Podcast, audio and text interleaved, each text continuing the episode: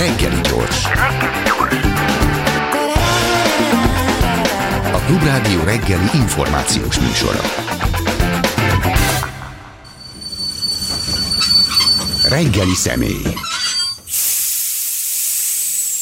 A reggeli személy pedig ma Balázsi Katalin, fizikus, anyakutató, a Nők a Tudományban Egyesület elnöke, az ELKH Energiatudományi Kutatóközpont laboratórium vezetője. Üdvözlöm, jó reggelt kívánok! Jó reggelt! Eh, már maga a, a titulus is több kérdést eh, generál beszéljünk majd az anyakutatásról, beszéljünk a nőkkel, a Nők a Tudományban Egyesületről, meg arról, hogy ön az LKH Energiatudományi Kutatóközpont laboratórium vezetője, és tegnap látott napvilágot a Kubit híre nyomán, hogy 22 milliárd forintot vonnak ki a, a kutatásból, illetve a, a tudományból különféle kutatóintézetek, illetve OTKA megvonása kapcsolatban. Ez az ön munkáját, ön pozícióját, ön helyzetét hogyan és mennyiben érinti?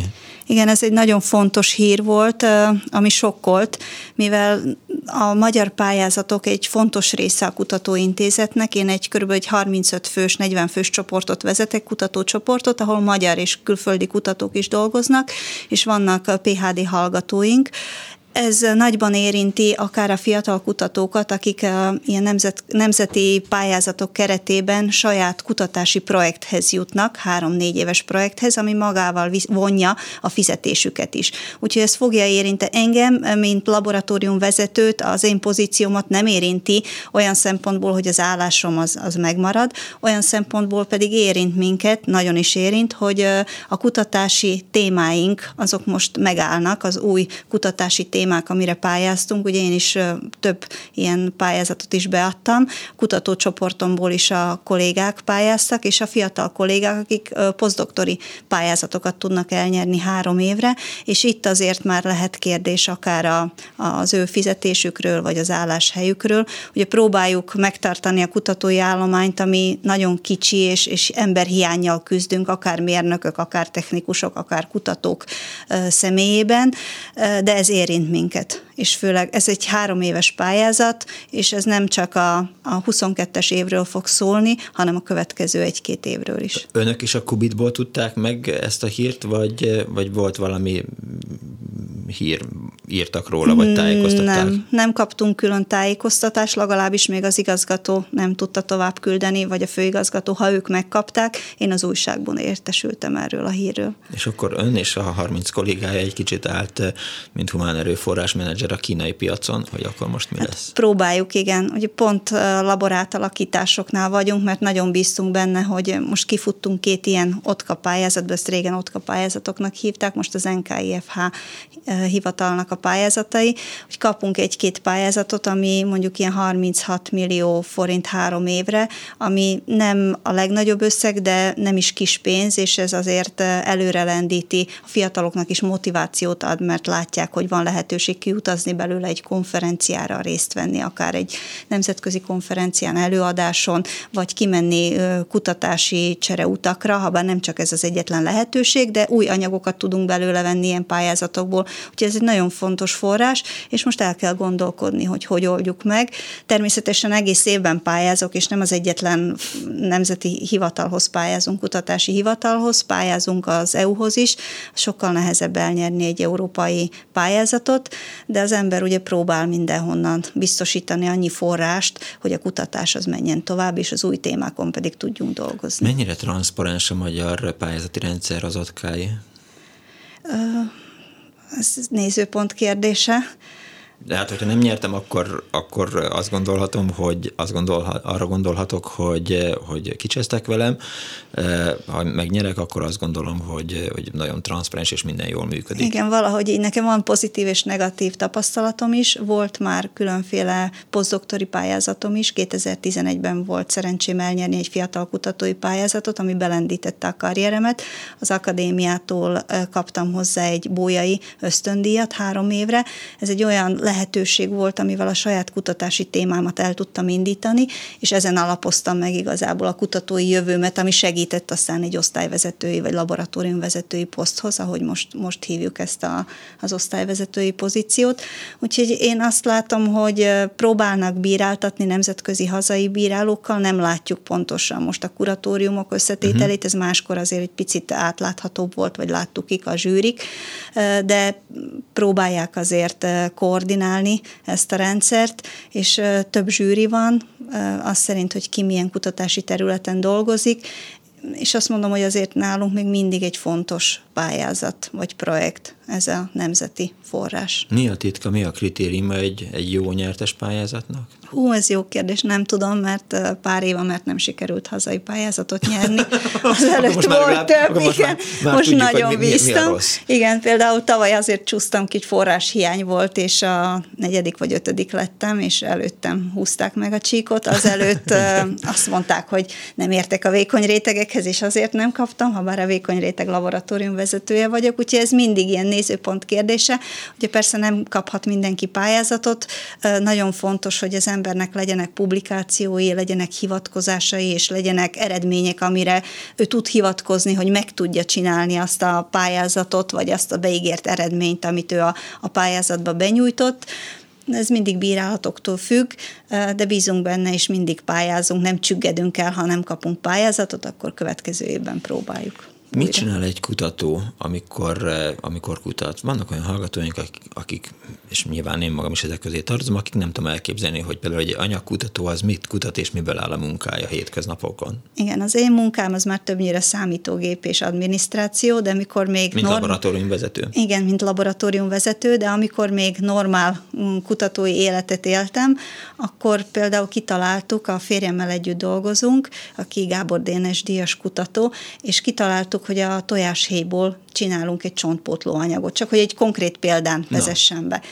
Összegyűjtöttük otthon a tojáshéjat, nagymamám nagyon segített ebben falusi tanyasi tojáshéjakat, kiégettük, és elkezdtünk vele olyan új anyag, vagy elkezdtünk egy olyan új anyagon dolgozni, amiből potenciálisan egy csontpótlót lehetett volna kifejleszteni. Kiégettük, őröltük, beállítottuk a szemcseméretet, az anyagnak a szerkezetét, megnéztük, milyen egy csontnak az anyaga, hogy legyen referencia, mihez kell ugye hasonlót legyártani, szerkezeti vizsgálatok, mikroszkóp mikroszkópokkal, azok ilyen atomi méret, vagy ilyen nagy szobaméretű berendezések, amivel atomi szinten lehet bevizsgálni az anyagot, mert egy új anyagfejlesztésnél nagyon fontos, hogy az alapoktól lássuk, hogy mi van benne, értsük a szerkezet, a tulajdonságok összhatását, mit mivel lehet befolyásolni, mechanikai tulajdonságok, fizikailag előállítjuk a gépeken az anyagot, amit utána tesztelünk különféle kísérleti berendezéseken, és a legvégső esetben pedig kell találni egy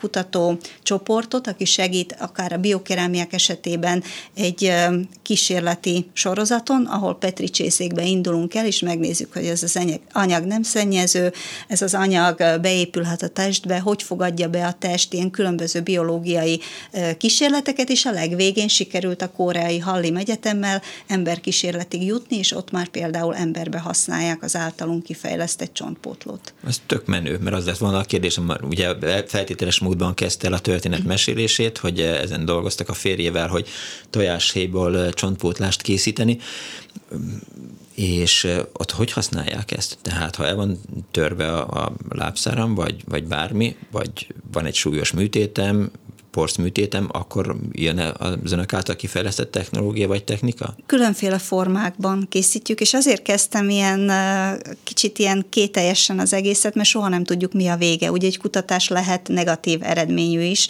abból is lehet sokat tanulni. Hogyne, azt, ezt nem kell csinálni. Igen, igen, igen, a többieknek például ez egy nagyon hasznos információ, és lehet, hogy éveket spórolnak, de nekünk ez sikerült, mi porformába állítottuk elő, ez úgy néz ki, mint egy porcukor, egy ilyen fehér por, amit sokszor a reptéren le is kapcsoltak nekünk a bőröntből, és ilyen pecsétes igazolással vittük, Na hogy ne, ez, ez csontpótló, nem és nem más. Anyag.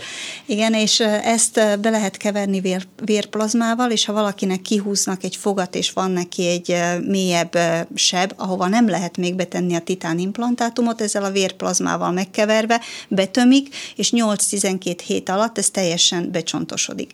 De akár a svájci Matis implantátum gyártónak pedig egy egy, véd, egy bevonatot vittünk rá titán implantátumokra, vagy kobalt-krom implantátumokra, azért, hogyha a sebész beülteti, akkor az első három nap a sejtek, az oszteoblasztok nagyon gyorsan megtalálják ezt a, az implantátum anyagot, a, a titánt, elkezdjenek a felületén gyorsan csontosodni, és ezzel meg tudjuk gátolni azt, hogy begyulladjon az implantátum, vagy az első napokban kilöki az implantátumot, és új műtétet kell csinálni, és a modern mostani kutatások, amire pályáztunk most is például ebbe a nemzeti pályázat keretében, ez pedig egy 3D nyomtatott implantátum, amivel már csontrészeket lehet helyettesíteni. Nem egy egész csontot, mert a mechanikai tulajdonságai még nem olyan jók, ez nem arra van kihegyezve hangsúly, de ha mondjuk egy 10%-ot kell pótolni egy csont részben, akkor azt nagyon gyorsan meg tudják csinálni, egy 30 perc alatt ki lehet nyomtatni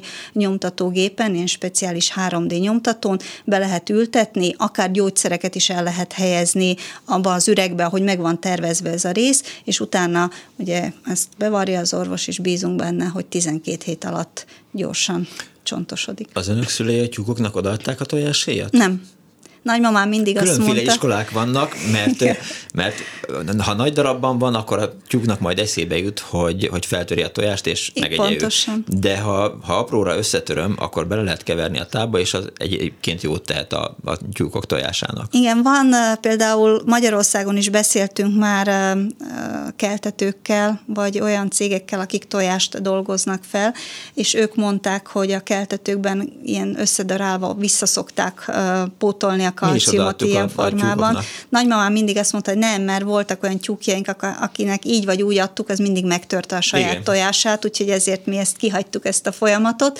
De igen, a, nem mindegy, hogy milyen formában van a kalcium, és mondjuk a csontokban is. Mi egy ilyen 100 nanométeres szemcséket tudunk előállítani, és ennek olyan nagy az aktív felülete, hogy nagyon gyorsan tud, háromszor gyorsabban tud csontosodni, mint mondjuk egy komerciális cégtől megvett vegyi úton előállított 5 mikronos hidroxiapatit, hmm. ugye a csontnak ez a fő összetevője, és azért ez sem mindegy, hogy, hogy milyen gyorsan csontosodik, beegyullad. A kutatónak az a dolga, hogy mindig a, a meglévő információk alapján, a meglévő tudása alapján új technológiákat, új termékeket, új anyagokat fejleszen, és akkor próbálja mindig kicsit előbbre vinni, és mindig kicsit jobbat előállítani. Én a zizületeim miatt, meg a, a sport miatt marha kollagén peptidet szoktam szedni, minden reggel egy, egy nagy evőkanállal elfogyasztok, de ha mondjuk tojásért összetörök, porítok, és valami belekeverem, nem. akkor nem, az nem fog ne, használni. Ne, ne, ne. nem tesz jót a, nem. a szervezetemnek, és nem fogja erősíteni a csontjaimat. Ugye, arról van szó, hogy sokszor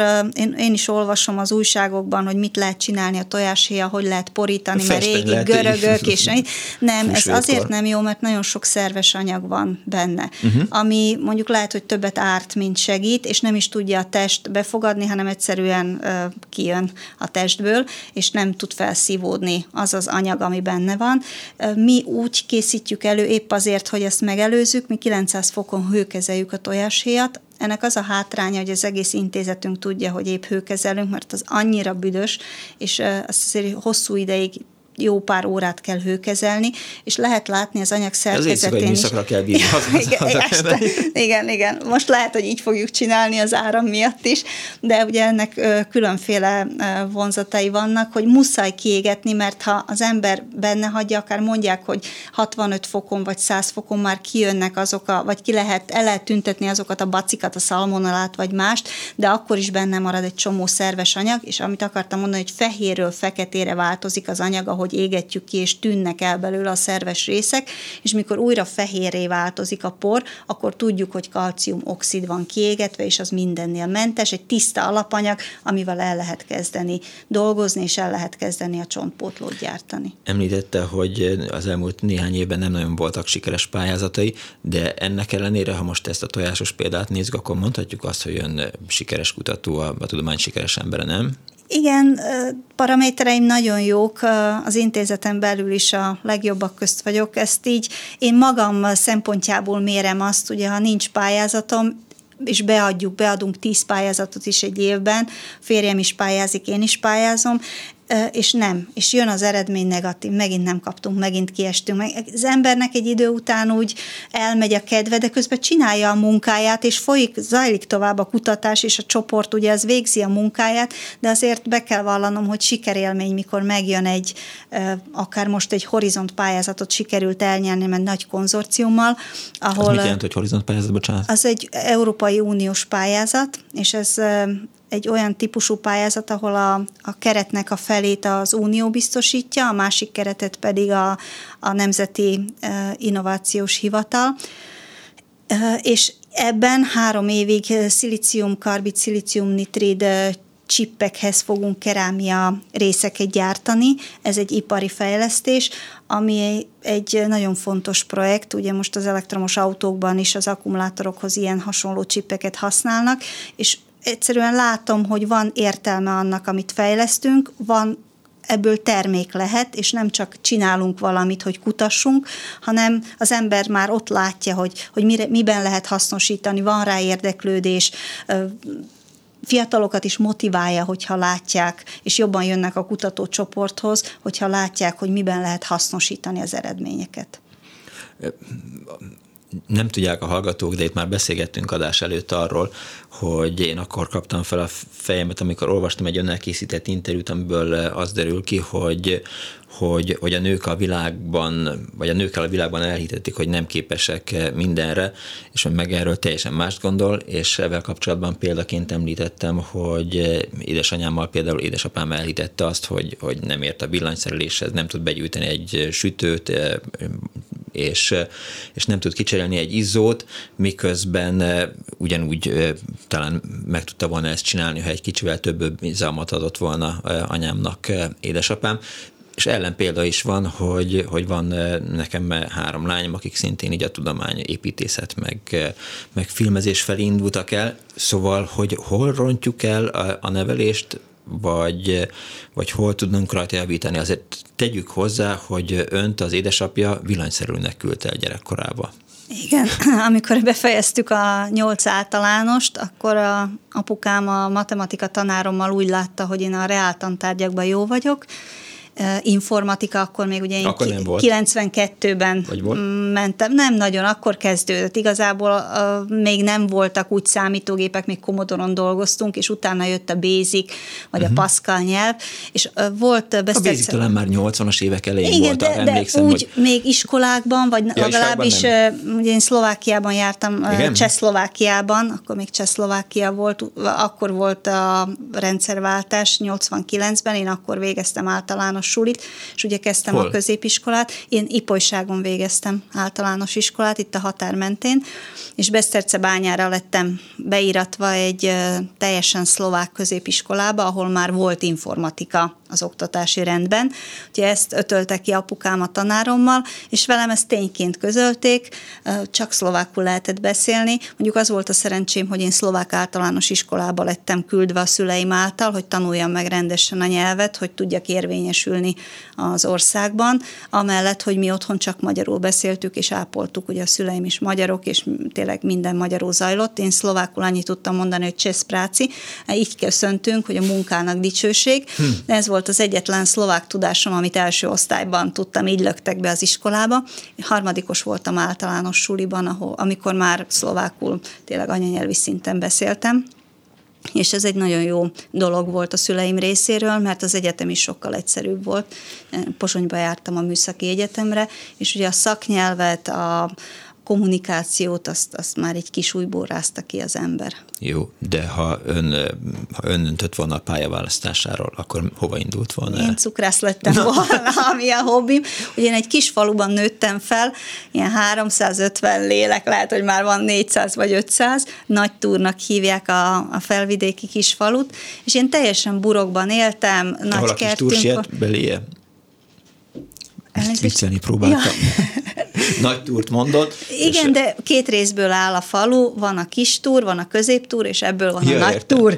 Kicsit ilyen kacifántos, de én a kis túr részben éltem, haranglába házunk előtt, nagymamám testvére harangozott. Egyszerűen annyira idillis kis falusi életet éltem, hogy nekem olyan, hogy egyszer majd kutató leszek, vagy, vagy egyszer el kell mennem egy nagy városba, ahol csak fiúk vannak, osztálytársaim, és eszembe se jutott.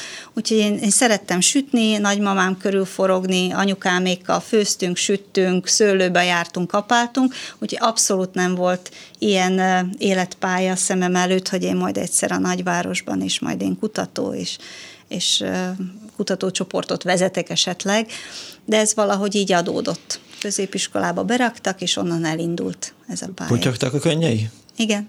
Sajnos igen, amikor hazaértem Beszterce bányáról, akkor voltam először nagyvárosban, 14 évesen.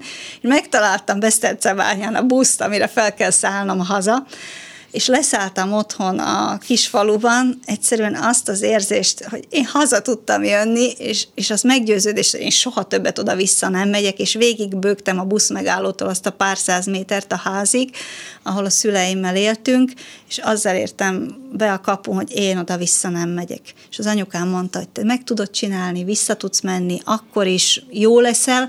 Apukám is mondta, hogy figyeld meg, majd ezek lesznek a legjobb éveid, ez a négy év, és tényleg, amikor már így elrázódott, és beindult az egész, lettek barátaim, rájöttek a fiúk, hogy jó vagyok matekba és fizikába, és mindenki akkor már mellettem akart ülni a padban, segítettek forrasztani, ami nekem akkor annyira nem ment, úgyhogy egymást kisegítettük, bakancsba kellett, jártunk, fűrészeltünk, faragtunk, például ilyen napelemes hol napelemes alkatrészt kellett előállítanom, ez volt az érettségi tételem, úgyhogy ezt is azért segítettek, meg. Ugye egymást ki miben volt gyengébb, abba segítette őt a másik, úgyhogy nagyon jó közösség alakult ki, 32 osztálytársam volt, fiú osztálytársam, én voltam egyedüli lány, és mire végeztünk, akkor tényleg egy nagyon jó baráti kapcsolat alakult ki, ami a mai napig is tart az ön férje kutató, és kint van a rádió előterében, mert hogy eh, majd együtt mennek tovább valahová,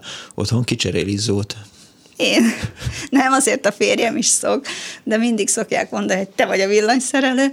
Eh, közösen azért beszoktuk osztani, de épp akinél kiég, azt cseréli ki. De fázisceruzával jön megy a lakásba, és megnézi, hogy, hogy mindenhol... Szoktam. Volt Igen? így, hogy egyszer Egy már... A... nélkül nem indul el az ember. Van otthon, és a mosogatógépünk egyszer így kiégett, és a végét le kellett cserélni, úgyhogy nekiültem, és, és lecseréltem a, a dugasz részt, és hívtunk azért még egy szakembert, egy igazi villanyszerűt biztonság kedvéért nézze meg, és mondta, hogy csak azért jött ki, mert elmondtam a problémát, hogy megoldottam, de azért jöjjön, nézzen ki a faluból, és hogy a kíváncsiság hozta ki, és eljött, megnézte, és jól megcsináltam. Úgyhogy azért valamit megtanultam ott négy év alatt. És amikor megérkezett a tudomány világába, akkor, akkor ez ugyanígy egy ilyen macsó minta volt, tehát éppen beszélgettem itt hat óra után néhány perccel a kollégámmal, barátommal, Selmec Jánossal, hogy mi általában azért szoktunk vigyázni arra, hogy a reggeli műsor megszólalói azok egyenlő arányban legyenek férfiak és nők, mert nem nagyon szeretjük azt, hogy csak okoskodó férfiak osszák az észt a, a reggeli műsorba, és a mai nap az pont olyan, hogy ön az egyetlen nő megszólaló, vagy hölgy megszólaló a műsorba, egy kicsit húztam is a szám miatta, de hogy akkor, amikor megérkezett a tudományvilágban nőként, akkor milyen volt az arány például azban a csoportban, abban az intézetben, ahol elkezdett dolgozni? Ahol én dolgoztam az intézetben, Pozsonyban kezdtem a Szlovák Tudományos Akadémián, technikusként kezdtem még egyetemista koromban, és onnan indult igazából a kutatói pályám, egy nagyon jó mentorom volt, egy 60 éves férfi, egy ilyen szakállas úr, aki akkor igazgató helyettes volt, és a transmisszió elektro, transmissziós elektron mikroszkópiának volt a szakértője, ezért atomi szinten vizsgálja az anyagokat. Uh-huh. Én is azt tanultam ki, abból is doktoriztam nála, és ő volt az egyik motivációm kulcsa, aki mindig biztatott, hogy csináld meg, mered csinálni, meg tudod csinálni, legyél kutató. Neki két fia volt, és valahogy én voltam a, a ilyen pót lánya neki, őt is így pótapukának tekintettem, mert tényleg ő biztatott mindenre. Voltak ott is nehézségek, például mikor egy állami ösztöndíjra pályáztam, hogy PHD-t el tudjam kezdeni egy állami ösztöndíjjal. Ott egy olyan bizottságba kerültem, ahol nem volt nő, de így éreztették is velem, hogy nem fogják rám fecsérelni az állami ösztöndíjat, mert úgyis itt hagyom, és hát nem vagyok arra alkalmas, hogy megcsináljam. Végül megkaptam ezt az ösztöndíjat, de akkor az egy nagyon megalázó volt, és tényleg mondtam is, hogy életemben először sírtam a munkahelyemen, hogy, hogy ennyire hogy tudnak megalázni egy embert, úgy, hogy azelőtt nagyon jó eredményeim voltak. Vörös diplomával végeztem az egyetemet is, ugye ez azt jelenti, hogy ötből, öt átlagból 4,98-an volt, vagy akármennyi. 1200-an kezdtük az egyetemet, 290-en fejeztük be, és én évfolyam elsőként végeztem vörös diplomával, és mégis megkaptam azt, hogy nem fogom tudni megcsinálni a PhD-t, és ilyenkor ezek a negatív tapasztalatok mindig nem hátráltattak. Az első sok persze mindig az, hogy hát miért velem, és, és sírok, és sajnáltatom magam, aztán kapok egy olyan lökést, ilyen belső lökést, hogy azért is megmutatom, hogy én ezt meg tudom csinálni, és három év alatt be is fejeztem a PhD-t, és amikor már megvolt a, a vizsgának az időpontja, a védésemnek az időpontja, akkor én már itt Magyarországon kaptam egy állást, egy európai pályázaton, amihez a főnököm segített, ő kapcsolt össze a magyar mikroszkóposokkal, úgyhogy én már védésre visszamentem Pozsonyba, és utána el is jöttem, azzal, hogy két évig itt leszek kutató. Megismertem a férjem, és már nem mentem vissza, de, de voltak igen ilyen negatív élmények az életemben. Amikor egy előadáson az első sorba ült le, ahol az előadók ültek, jöttek, és valaki diszkréten figyelmeztette, hogy hát itt mi okos férfiak üldögélünk. Igen, ez, ez Amerikában volt kint, a názások minden évben Daytona Beach-en, Floridában egy kerámia nagy konferenciát szerveznek, ahol mi már régtől 2012-től kijárunk, és ott felfigyelt ránk a kerámia, amerikai kerámiai társaság elnöke, hogy azért vannak eredményeink, és aktívak is vagyunk, fiatalok vagyunk, még lendületesek, és elkezdtek minket visszahívni meghívott előadóként, és 2020-ban, januárban ez volt az utolsó ilyen jelenléti konferencia, ahol még kiutaztunk Covid előtt, uh-huh. és ott meghívtak plenáris előadónak, az azt jelenti, hogy mindig a konferencia elején van egy vagy két előadó, aki megnyitja az egész rendezvényt, ez ilyen ezerfős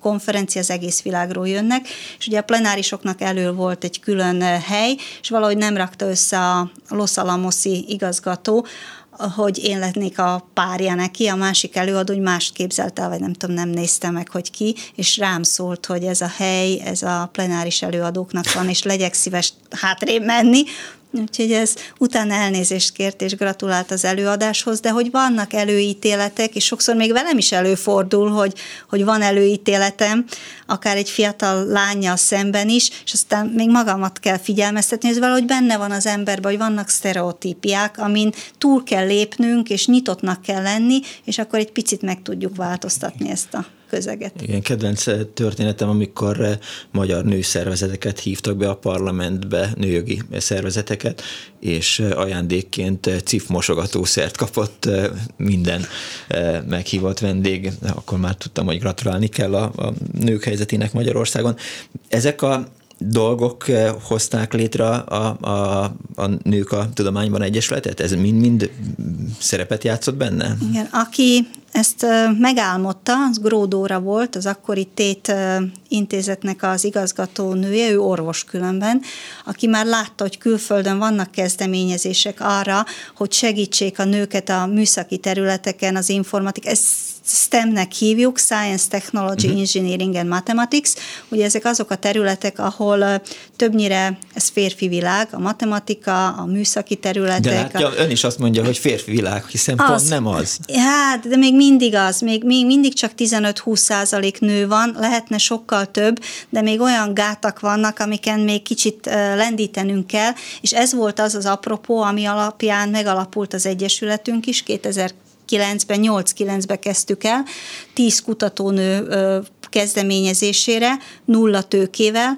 Most 20-22-t írunk, és ez Magyarországon egy elismert egyesület, akit akár behívnak stratégiai kérdések megvitatására is, mert olyan programjaink vannak, amivel azt szeretnénk elősegíteni, hogy a középiskolás lányok lássák a lehetőségeket, hogy megéri ezeken a területeken bővíteni a női kapacitásokat, mert a lányok ugyanolyan jók matematikában vagy reáltantárgyakban, csak ugye pont ez van, hogy a lányos és a férfi szakma, már óvodákban is lehet látni, hogy a lányok mindig babáznak, a fiúk autókkal játszanak, hogy ez valahogy úgy jön. De ha egy lány szeretne autóval játszani, az se rossz, adjuk meg a lehetőséget, ha ő például erre szeretne, vagy ezekre a pályákra szeretne rátérni, és ezt olyan programokkal próbáljuk alátámasztani, mint a Lányok Napja, ez 2012-ben indult középiskolás lányoknak és a felsős általános iskolásoknak, ahol betekintést kapnak a lányok egy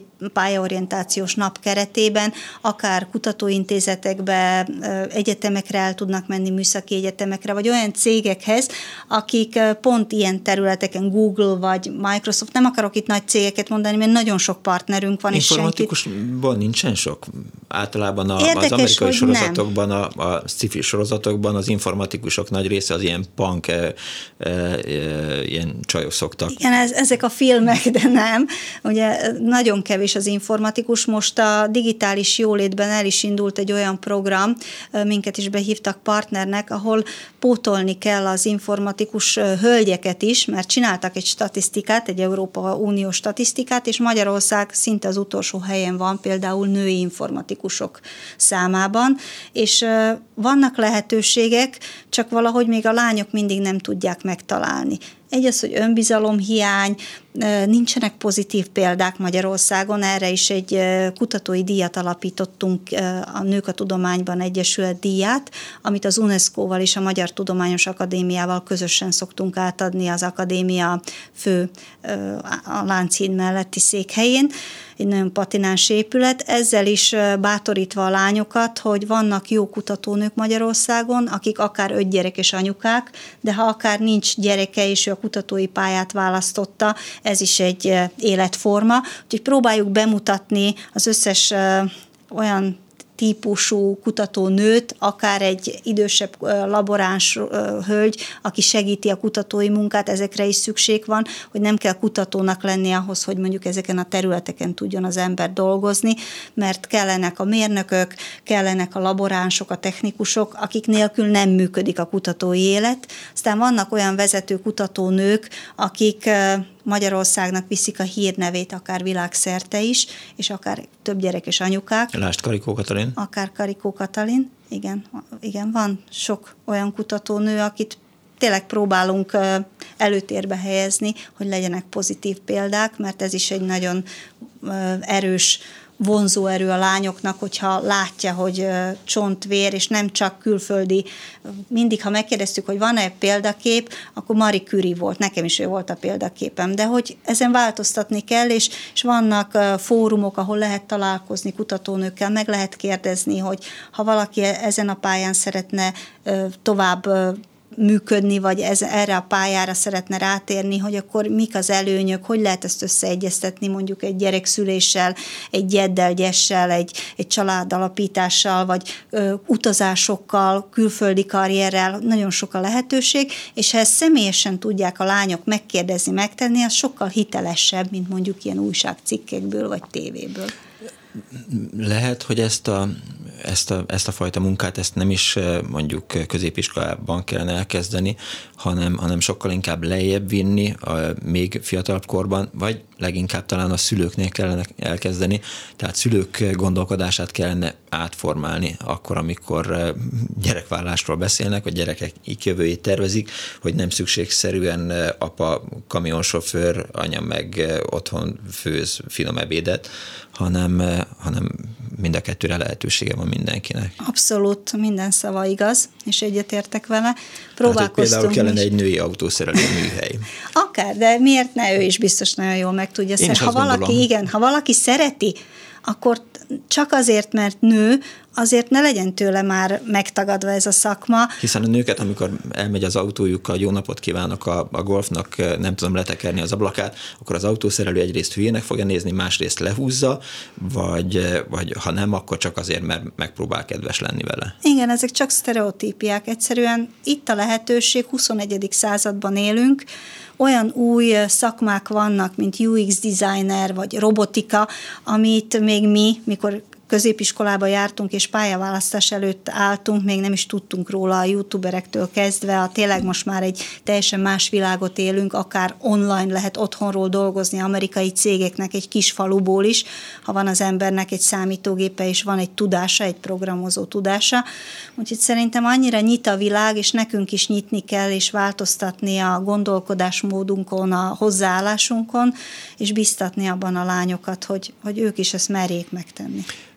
Van értelme kvótákat bevezetni a tudomány területén? Ez egy nehéz kérdés, a kvóta kérdés. Az akadémián is ugye mindig ez van, hogy kvóta. Valahol hasznos, mert ha nincs kvóta, akkor semmi nem történik. De a másrészt meg én saját tapasztalatomból azt látom, hogy ez negatívan is vissza tud ütni, mert ha van egy bizottság vagy egy olyan akadémikus választás, ahol csak azért tesznek be ö, hölgyet, azért javasolnak akadémikusnak, hogy pipa legyen hölgy, és tudják, hogy, hogy nem üti meg a paramétereket, de hát ők mondták, hogy hölgy, az a negatívum. A pozitívum ennek, a kvótaszámnak, hogyha vannak olyan hölgyek, akiknek a paramétereik ugyanolyan jók, mint a férfiaké, vagy jobbak, akkor pedig vegyék őket figyelembe. Úgyhogy ez ilyen, hmm, nem tudok rá igent vagy nemet mondani, ugye mindig mérlegelni kell. Én magam se szeretem mindig a kvótákat, hogy csak azért legyen nő egy bizottságba, vagy csak azért legyen nő, és nem veszik őt utána komolyan a bizottságba, az nem ja, jó. Berakták. Igen, mert, mert ott van, nem, ki van téve, és akkor ezt mi kipipáltuk, ezt az indikátort. Ha már ott van, akkor használják ki, és adjanak neki is lehetőséget. Lehet pozitív oldalról is megközelíteni ezt a kvótás kezdeményezést nem tudok rá igen vagy nem válaszol, válaszolni. Ez nehéz kérdés a kvóta. Ha nincs, az se jó, ha meg nem úgy használják ki, ahogy ezt az eleve el lett képzelve ez a kvótaszám, az se jó. Úgyhogy nem tudom, hogy Érezhető-e az mondjuk fizetésben, hogy továbbra is megkülönböztetik, vagy van-e arról információja, vagy az Egyesületnek van-e arról információja, időről időre vannak ilyen kérdőívek, vannak ilyen szoftverek, az Indexen is volt, hogy férfiak és nők fizetését hasonlították össze, és például akkor, amikor én egy internetszolgáltatónál dolgoztam, ugyanazért a munkáért, amit én elvégeztem, a kolléganőm, aki nálam egy kicsivel több diplomával rendelkezett, kevesebbet keresett, mint én, és ez nyilván csak az életkorból, vagy a szakmai tapasztalat miatt volt, de mindenféleképp furcsa volt, hogy 20-30 százalékos fizetési különbség van férfiak és nők között. Igen, sajnos még vannak ilyen fizetéskülönbségek, nem csak Magyarországon, még külföldön is. A kutatóintézetben egy picit jobb a helyzet, mert ott legalábbis mostanáig. A szakmai továbbmenetel függvénye? Vagy, az, vagy... az nem, de ha bértáblázatból vagyunk fizetve, uh-huh. és mondjuk van egy alapfizetés, már a pluszpénzekről nem beszélek, az alapfizetés, akkor azért, ha valaki posztdoktor, annak egy szinten van a fizetése, ha valaki kutató, annak is egy szinten, aztán utána jönnek a pályázati kiegészítő bér költségek, amik már eltérőek lehetnek, és ez már a karrierből is függ, és a lehetőségekből, amit hoz, hogy valaki vezetőkutató, vagy ébe dolgozik a csoportnak, vagy technikus, Ugye itt azért vannak különbségek, de alapjában a kutatóintézetek ilyen szempontból egy picit előnyben vannak, hogy itt a bérek egyformák, azért a cégeknél még mindig van különbség egy női és egy férfi bérek közt. De érezhető a, a változás? Tehát ha Igen. az, az Egyesület támogatóit, vagy azokat a cégeket eh, nézzük, eh, amelyek eh, hozzájárulnak, vagy megpróbálnak hozzájárulni ahhoz, hogy, hogy nők megfelelő pozícióban jussanak előre, akár a tudományban, akár az élet mindennapi területén, hogy, hogy erre figyelnek? Igen.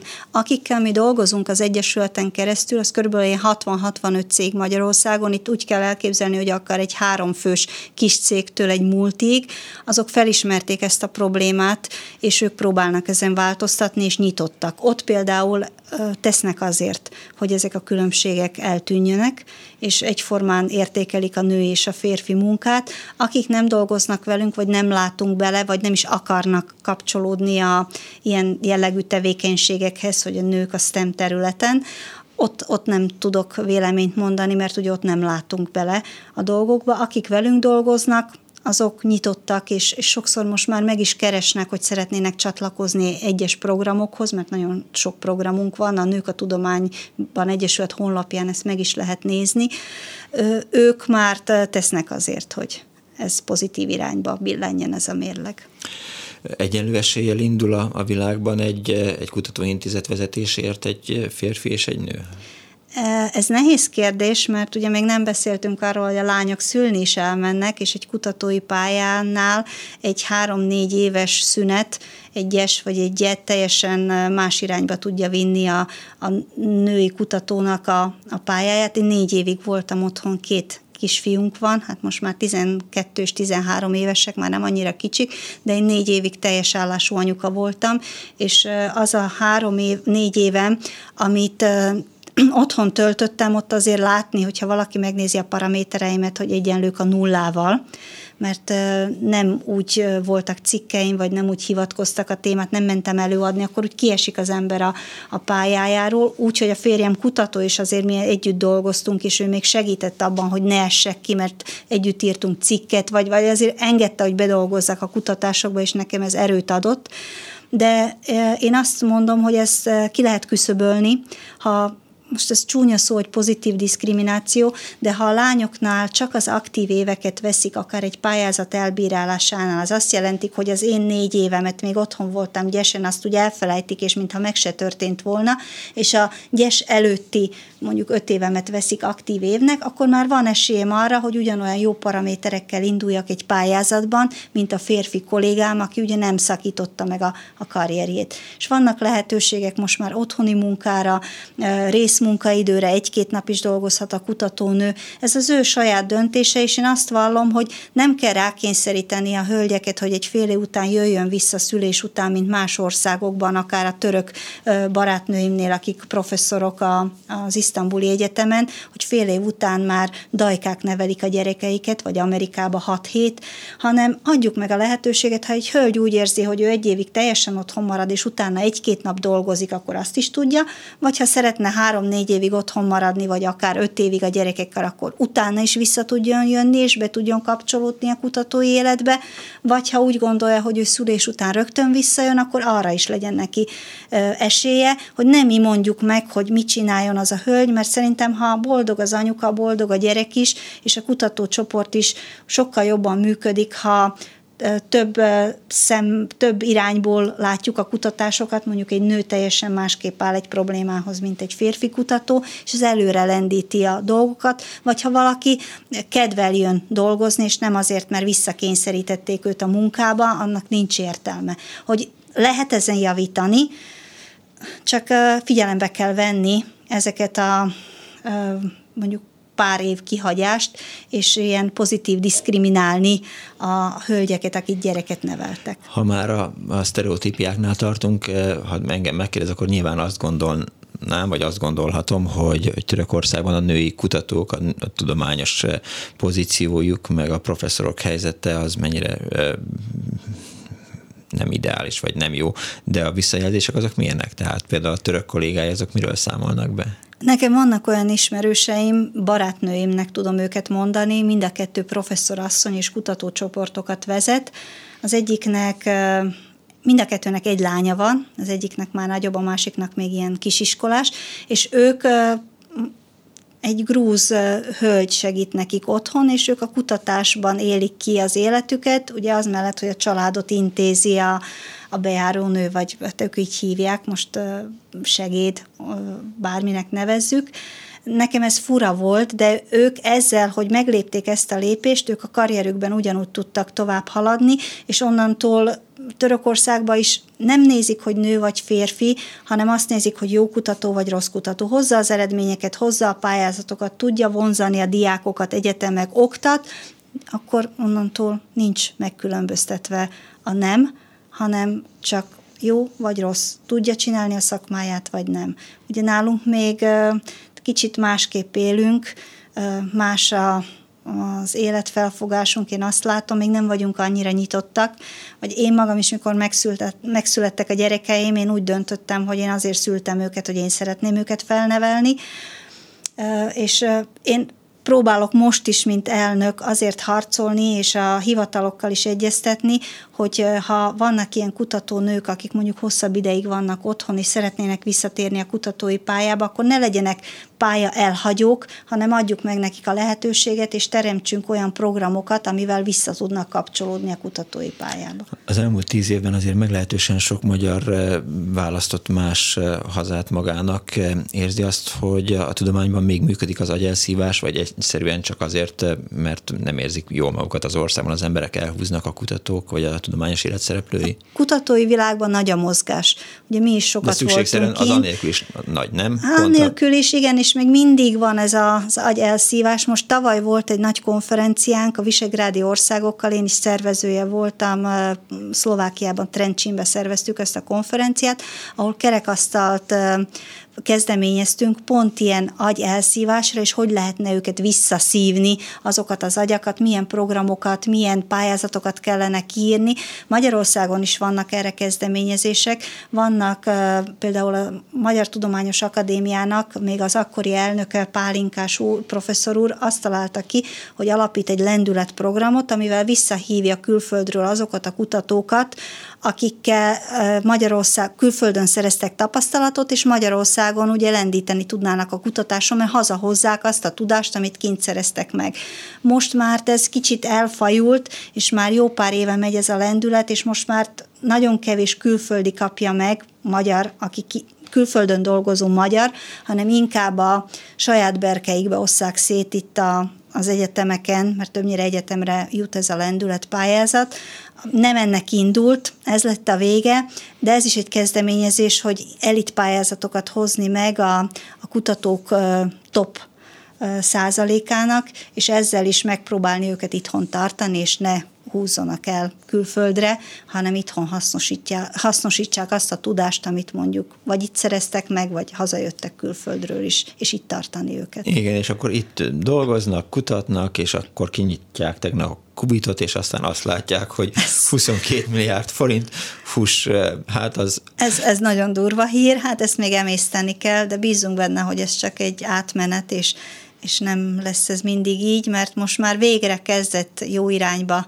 terelődni a kutatás, voltak lehetőségek, voltak pályázatok, voltak olyan költségvetések, amiből már el lehetett kezdeni új technológiákat is bevezetni Magyarországon, hogy nem csak a cégek, hanem nem csak az egyetemek, hanem a kutatóintézetek is kapnak olyan forrásokat, amiből itt lehet tartani a kutatókat, új kutató állásokat lehet teremteni, vonzóakat akár külföldi vagy magyar kollégáknak is, és, és tudunk fejleszteni hasznos és olyan fontos anyagokat, amivel ugye lendíthetünk a gazdaságon is. Akkor, amikor pályaválasztás előtt álló fiatalokkal beszél, vagy, vagy ilyenekkel találkoznak itt a Nők a Tudományal Egyesület munkája során, akkor tudnak elég pozitív példát, jó ígéretet, biztató karriert felmutatni a fiatalok számára, fiatal lányok számára, hogy, hogy igen, ebbe bele kell most állni próbálunk, ugye statisztikákat is végzünk mindig, 14 ezer lány volt már 2012-től ilyen pályaválasztási napon, vagy mhm. pályaorientációs napon, a lányok napján, és azt lehet mondani, hogy azért egy ilyen 30% a biztosan ezen a területen marad, ami egy szép szám, és visszakövetjük őket alumni programokkal is, tartjuk a kapcsolatot egyetemistákkal is, akik tőlünk indultak ki, akár lányok napján találkoztak először. Próbálunk igenis lányok napján kimondott kimondottan próbálunk olyan partnereket keresni, akik nagyon pozitív példákkal és nagyon pozitív élményekkel tudják gazdagítani a lányokat, mert ez nagyon fontos, ez az első találkozás ezekkel a területekkel, ez sorsdöntő lehet, hogy a, azok a lányok, akik még nem tudták, hogy erre szeretnének menni, erre csak kíváncsiságból jöttek el, azok is rákapjanak az ízére, vagy akik biztosan tudták, hogy ő informatikus, vagy mérnök, vagy kutató szeretne lenni, hogy győzzük meg arról, hogy érdemes ezen maradni. Aki pedig rájön, hogy mégsem ezt szeretné, az nyert egy jó pár évet, mert ugye egy olyan konkrét tapasztalatot kapott egy napon belül, ami lehet, hogy spórol tényleg neki egy pár évet, és nem a rossz egyetemre megy, hanem a, azt a pályát válassza, amit, amit szívéhez közelinek érez. Mi most pedig ezen a szűk kereten itt a Klubrádió műsorán belül megpróbáltunk, hát nyilván elsősorban szülőkhöz szólni, hogy, hogy legyenek egy kicsivel, hogy is mondjam, megengedőbbek a gyerekeik pályaválasztásával kapcsolatban, és adott esetben biztassák őket arra, hogy induljanak el a tudomány világába, vagy menjenek el villanyszerelőnek, vagy autószerelőnek, mert egy női autószerelő műhely az nagyon menne. Nagyon szépen köszönöm Balázsi Katalin fizikus anyagkutatónak, a Nők a Tudományban Egyesület elnökének, az ELKH Energiatudományi Kutatóközpont laboratórium vezetőjének, hogy rendelkezésünkre állt, és beszámolt a tevékenységéről, munkájáról, meg sikereiről. További jó munkát kívánok. Köszönöm szépen, hogy itt volt. Nagyon szépen köszönöm a lehetőséget. A mai műsor szerkesztője Selmeci János volt, létrehozásában segítségemre volt Balok Kármen, Medvigy, Medvigy, Medvigy, Medvigy, Medvigy, most mindjárt ki kell mondanom a nevét, várja, Medvigy, nem, nem, nem, Olga Fanni nem látja most itt egy női névvel kapcsolatban. Most egy kicsit megalakult, van egy új kolléganőnk, és már beszélgettem is vele ma reggel, és most a keresztnevét elfelejtettem, és nincs felírva ide a papírra, ezért nem szabad férfiakkal műsort vezettetni. Hmm, majd mindjárt kitalálom. Szóval ott tartottam, hogy eh, Petes Vivien és Gál Bence, én Pálinkás Szűcs Robert voltam, köszönöm szépen megtisztelő figyelmüket, holnap reggel Mérővel köszönti önöket, legyen kellemes a hétvégéjük, béhallás. Sajnos lejárt az időnk, úgyhogy szívesen hallgatnánk még, de, de... Nem kell, nincs értelme ennek a beszélgetésnek. Ó, mi nem így Nem csak ennek, egyiknek sem elhangzik a klubrádióban. Köszönöm szépen!